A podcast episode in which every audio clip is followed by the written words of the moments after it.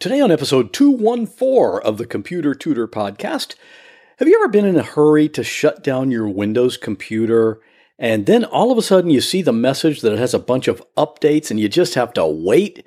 Well, there's a way around that, and today I'll tell you about it.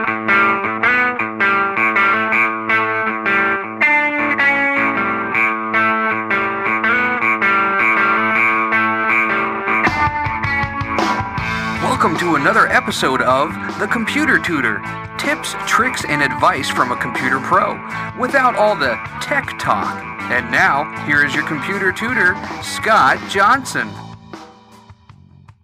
Hey, welcome back to the Computer Tutor Podcast. I am your personal computer tutor, Scott Johnson, and I'm here every Monday morning to show you how to do cool things on your computer. And you know, a lot of people get frustrated by their computer, and I think we need to minimize that as much as possible. Today's tip is a good example of how your computer will do what you tell it to do. You're the boss, it's not the boss of you. And if you have a problem with your computer, you know, I'm the guy to call. I do just about all computer repairs these days remotely, so you don't even have to bring it anywhere. Just give me a call at 727 254 9078 or email me at pctutor at gmail.com. And as you know, today's computer tip can be seen at my website. That's at computertutorflorida.com forward slash 214. So let's get started. Good old Windows updates. Can't live with them, can't live without them. But they just seem to show up sometimes when it's not convenient. Now, you, you probably know Microsoft sends out the Windows updates once a month. It's always on the second Tuesday of the month, and everyone knows this day as Patch Tuesday. And it's called that because most of the updates that Microsoft sends out are designed to patch up security holes or fix some bugs that they've discovered in Windows. So it's really pretty important that when Microsoft sends out some updates for Windows, your computer really should get those updates. And there are actually two steps in getting the updates for Windows when they're sent out on Patch Tuesday. First step is downloading, which happens without you even noticing it. They're downloaded during the day sometime or maybe overnight, but it doesn't interrupt anything. And the second step is the installation. Now, that happens after the download, either the next time you shut down your computer or usually at 3 a.m., whichever comes first. The thing is, what about when you're just getting ready to walk out the door with your laptop, like you're headed into work or going to the airport or something, and you're already a little bit tight on time. And then as soon as you hit the button to turn off your computer, you see that message installing Windows updates. Please do not unplug or turn off your computer. And it's completed like three out of 32 updates so far. Or, you know, what happens to me sometimes is I'll have a computer from a client that I've just repaired, and the client comes over to pick it up, and we go through it, and I show him everything I've done so he can see it's working great, has no problems. Then we're all done, and I go to shut it down, and whoops, gotta wait a while for those updates to be installed. Actually, I usually make sure all the Windows updates are downloaded and installed while I'm working on it, but you know, sometimes there are just a few stragglers that come in at the end without my noticing it. So we stand there like a couple of idiots just waiting for it to finish.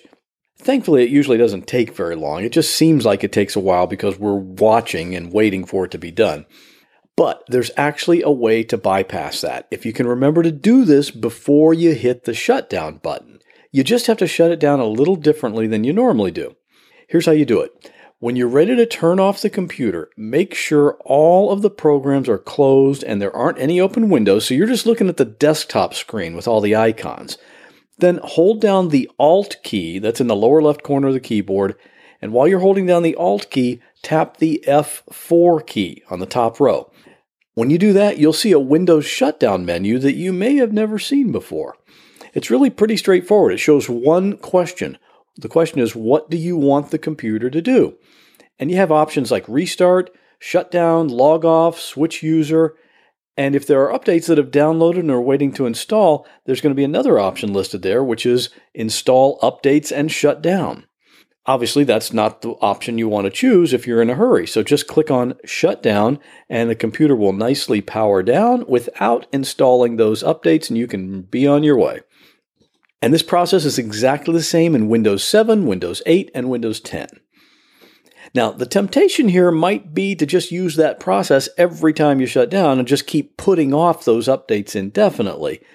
That is not a good idea. Like I said earlier, your computer needs those updates in order to operate as safely and securely as possible. So use this when you don't have time to wait, but make sure you get those updates as soon as you can. Actually, if you just leave the computer on overnight, it'll install the updates at 3 a.m., so it won't interrupt anything anyway.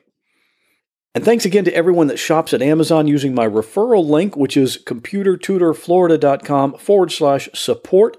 When you use that link, you pay the exact same price at Amazon, but you're also supporting this podcast with every purchase.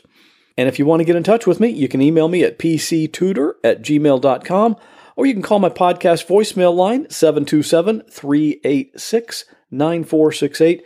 And you can always leave a message anytime, day or night, and you just might hear your email or your voicemail message right here on this show.